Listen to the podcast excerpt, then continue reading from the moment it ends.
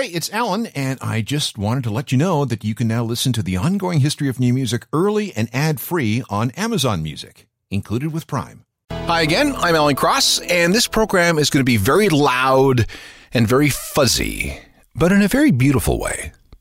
I think so anyway. It's called shoegaze, a sound that began in Scotland in the 1980s, migrated south to the Thames Valley, over to Ireland, and by the 1990s around the world. No one involved sold a lot of records or concert tickets, but the impact this music had is still being felt today. So many people still refer back to the music of this era as the stuff that made them what they are today. I think you'll get what I mean as we go through the history of this branch of the alt rock family tree. If we're going to start anywhere, it should probably be with the Cocteau twins. They were from Grangemouth, Scotland, formed in 1979. They came out of that post punk stew that encouraged any and all experimentation with the rock and roll form. At the center of the band was two people guitarist Robin Guthrie and vocalist Elizabeth Fraser. Robin was all about guitar effects and looking for new sounds. Elizabeth had a gorgeous soprano voice who sang about, um, well, we, we really don't know what she was singing about. Occasionally you could make out a word or two, but for the most part it seems like the woman was just making up sounds, speaking in tongues was she was. The result was dreamy and atmospheric. It was nice for background music, but if you wanted to turn it up really, really loud, let's just say that it could transport you to another place.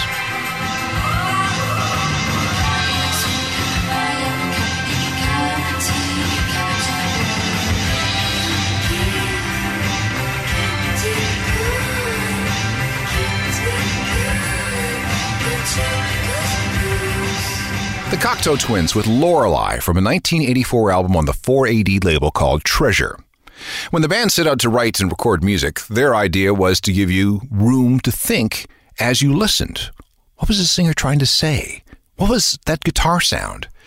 It was strange, but it also had depth and seemed to move along rather, I don't know, effortlessly. And like I said, it could be a totally immersive listening experience. It was lovely. But there was another Scottish band that decided that they needed to be even louder and more immersive, and they called themselves the Jesus and Mary Chain. The Reid brothers, Jim and William, came from East Kilbride and couldn't really do much other than make noise in their guitars. They'd been unemployed for five years. And like the Ramones, they loved the girl groups of the 1960s. But their thing was to add layers and layers of noise to their songs. They claimed to hate rock and roll and how conventional it had become. Tune the guitar? Why? Two strings on the bass? That's fine. And what was the drummer doing standing up and playing a snare and a tom tom with mallets? No bass drum, no cymbals? Extraneous clutter. Through some happenstance, their demo tape came to the attention of Alan McGee at an indie label called Creation Records. He released a single called Upside Down, which was a surprise hit. Meanwhile, the band created all sorts of controversy by getting arrested for drugs and playing short 20 minute concerts that often devolved into violence. Sometimes the show would feature the band just playing one long chord. Then, in November 1985, they released their debut record called Psychocandy, and the song that grabbed everybody's attention was this one a big slab of fuzz that nevertheless had a lovely, breathy melody.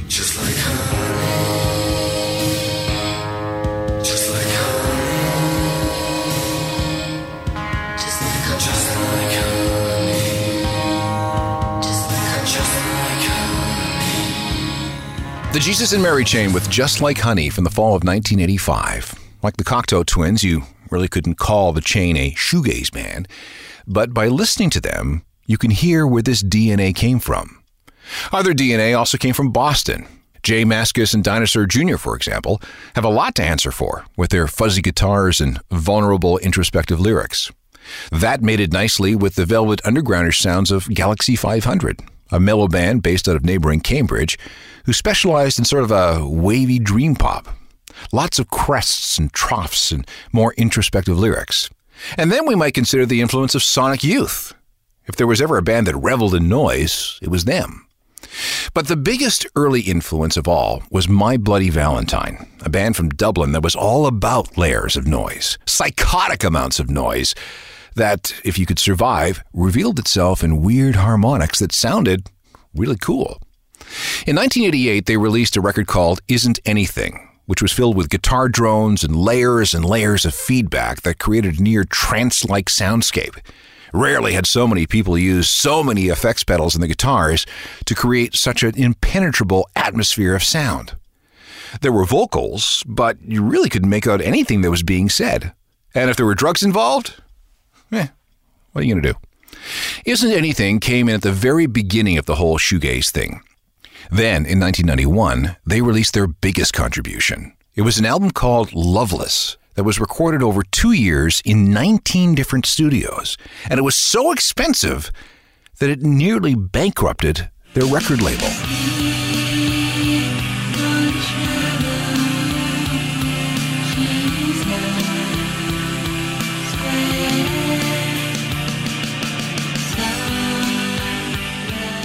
My Bloody Valentine from their Loveless album of 1991. Everyone from Trent Reznor to Billy Corgan to Robert Smith to Courtney Love to The Edge of U2 were blown away by what they heard on that album. It did not sell in appreciable numbers, but its influence far, far outweighed its commercial performance. Noise as pop, that was different, as long as you could handle the volume. Let's talk about the term shoegaze for a moment. At the time these bands were forming, mainstream frontmen like Bono were all the rage. They were in the audience's face, frenetically running and jumping and climbing for the duration of a gig. These new groups apparently wanted the music to do all the talking, which is why no one in these new noisy bands really wanted to step forward on stage, preferring to look down at what they were playing instead of leaping all over the place. And there was a more practical reason. With everyone playing heavily treated guitar parts, they all had to keep their eyes on the foot pedals they were using. To the audience, they appeared to be looking at their shoes all the time, hence the label shoegazing. Whatever the reasoning behind the name, the music hit you hard in the chest and savaged your ears, creating a very intense sensory experience that focused attention inward. The original shoegaze era was reasonably short lived, but while it was around, it generated some amazing music, stuff with influence that can be heard even today. More on that story next. The best years for the original shoegaze era were the early 1990s, that narrow gap between Manchester and Britpop. Let's call it late 1989 through to late 1992. For much of that time, it was overshadowed by the legacy Manchester bands. And then when Britpop hit, shoegaze fell from favor, but we'll get to that. The Scots and the Irish got things rolling and then things settled in the Thames River Valley. This music wasn't about shouting from the rooftops and doing crazy and insane things. No, shoegaze was and is more about introspection and sensory immersion. Its practitioners liked being the underdogs. This explains why some adherents like to call shoegaze the scene that celebrates itself. So, yeah, if the British music press wasn't going to pay any attention, screw them. This is where we encounter Ride. They were from Oxford, the same place as Radiohead. Ride came together in 1988, and they wanted to be the Smiths, only a lot louder and fuzzier. How soon is now on steroids, that kind of thing. One of their demo tapes reached Jim Reid of the Jesus and Mary chain, who liked it enough to pass it along to Alan McGee, the head of Creation Records, the chain's label. He signed them right up. In the fall of 1990, they released Nowhere, one of the greatest albums of the original shoegaze era. Much of the material was written by a guy named Andy Bell, and if that name sounds familiar, it's because he was later recruited to play bass for Oasis and then for Beady Eye. Here's one of his tracks with Ride. This is called Vapor Trail.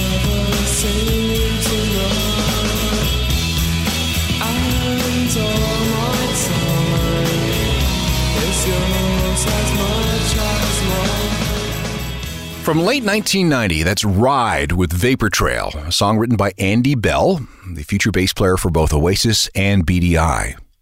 Ride had a meteoric ride up, but lost their way after a couple of years and broke up. This would be a good time to introduce Alan Moulder. He was a producer who loved the whole shoegaze sound.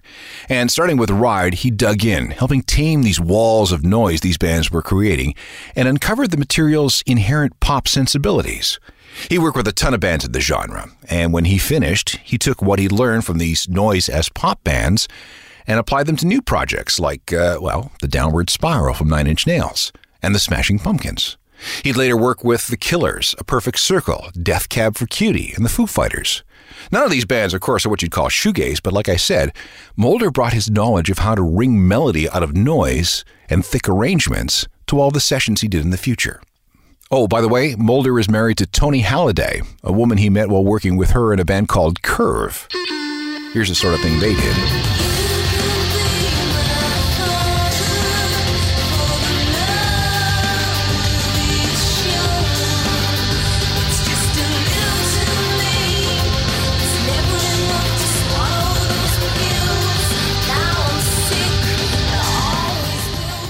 Curve with Coast is Clear from 1992. They broke up in 1994, got together again for about 10 years, starting in 1996, before they once again went their separate ways. Another important name from those days was Slowdive, a group from Reading that added a little more of an electronic element to things. Instead of being just a wall of guitars, they snuck in some keyboards. This is probably their best known song, a 1994 track called Alison.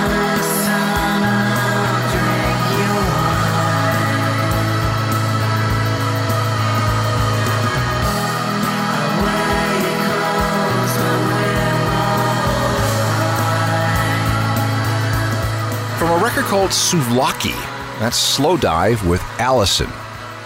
If you've been listening closely to the music we've played so far, you may have noticed that about 50% of the songs have featured some kind of female vocals. And this was one of the overlooked aspects of shoegaze. There was quite a bit of sexual equality with this scene. Most bands had at least one female who played a large role in the vocals, and the result was an interesting balance. The male aggression, manifested in the noisy guitars, balanced out by the soft female vocals. A great example of this is Lush, a London band with two men and two women, and in this case, the women were pretty much in charge. Miki Berenyi and Emma Anderson. They were out front and wrote pretty much all the songs. They toured with Ride and were part of the legendary mainstream lineup for the 1992 Lollapalooza Festival, which, by the way, also featured the Jesus and Mary chain. And I should point out that a lot of their material was produced by Cocteau Twins guitarist Robin Guthrie. This is a track released in the fall of 1990 and became something of an alt rock radio hit in North America before that Christmas. This is Lush with Sweetness and Light.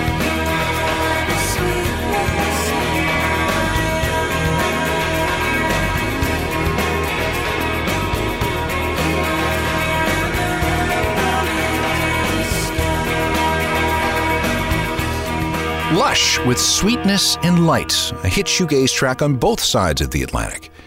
They lasted until 1996 when drummer Chris Acland committed suicide. The band tried to carry on, but they felt they just couldn't. Singer Miki Berenyi ended up as a production editor at a couple of British music magazines, and co singer Emma Anderson works in music business management. And after a stint playing bass in the Jesus and Mary chain, bassist Phil King works in music media as a picture researcher. Shoegaze is a sound that's never really been in the forefront, but it's never really gone away either. We'll talk about some contemporary examples in just a sec. Before we get into a contemporary example of shoegaze, I want to get some Chapterhouse in here. They were also from Reading, just like Slowdive, and their big contribution to the shoegaze era was an album called Whirlpool, which came out in 1991. Here's a track called Pearl.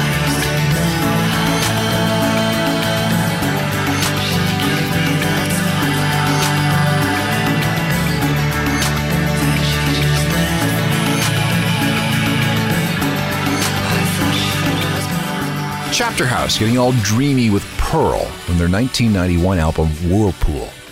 There are a lot of other bands that we could talk about Swervedriver, Adorable, Catherine Wheel. The first Verve album is certainly in the ballpark. And then, if we want to cast our nets a little wider, we can rope in noisy dream pop bands like the Cranes. Maybe we need to bring in Spiritualized too. So, what happened to this sound? Well, after initially being on board with the whole shoegaze scene, the British music press, which was hugely influential back then, turned on shoegaze bands, diverting their attention first to American grunge and then to Britpop. Shoegaze was basically left to rot. But just like genres like ska, it never really went away. It just folded in on itself and occasionally threatened to make a comeback. That comeback has never really been properly manifested, but the shoegaze legacy can be felt all over the place. Think about how guys like Alan Moulder sprinkled a little shoegaze on the Smashing Pumpkins and Nine Inch Nails. Now think about the sound of the Silversun Pickups and A Place to Bury Strangers. And then start tracking how many times bands of today name check My Bloody Valentine as an influence. And look at today's indie scene. Bands like DIIV, Crocodiles, Toy, Yuck, Autolux, and the Black Angels, they all have shoegaze chromosomes. We can even add in Sigur Rós, M83, Mogwai, Ulrich Schnauss, The Pains of Being Pure at Heart. And one of my current favorites is Hookworms, a noise rock band from Leeds, England. In 2014, they released a record called The Hum. From that, this is On Leaving.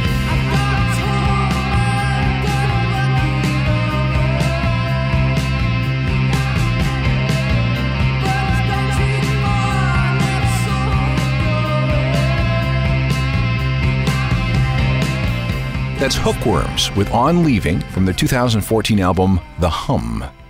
It's bands like this that are carrying on the shoegaze tradition. I've always had a really soft spot for the loud and fuzzy. Back in the day, I was a hardcore shoegaze fan. I loved that the bands refused to hype themselves and just let the noise do the talking. And I've been hoping for a revival for more than two decades. But maybe you know this music is best left alone to celebrate itself. That's what they did back in the 90s, and it seemed to work just fine. And the plan has certainly kept it alive. Should you need me for something, head to my website, ajournalofmusicalthings.com.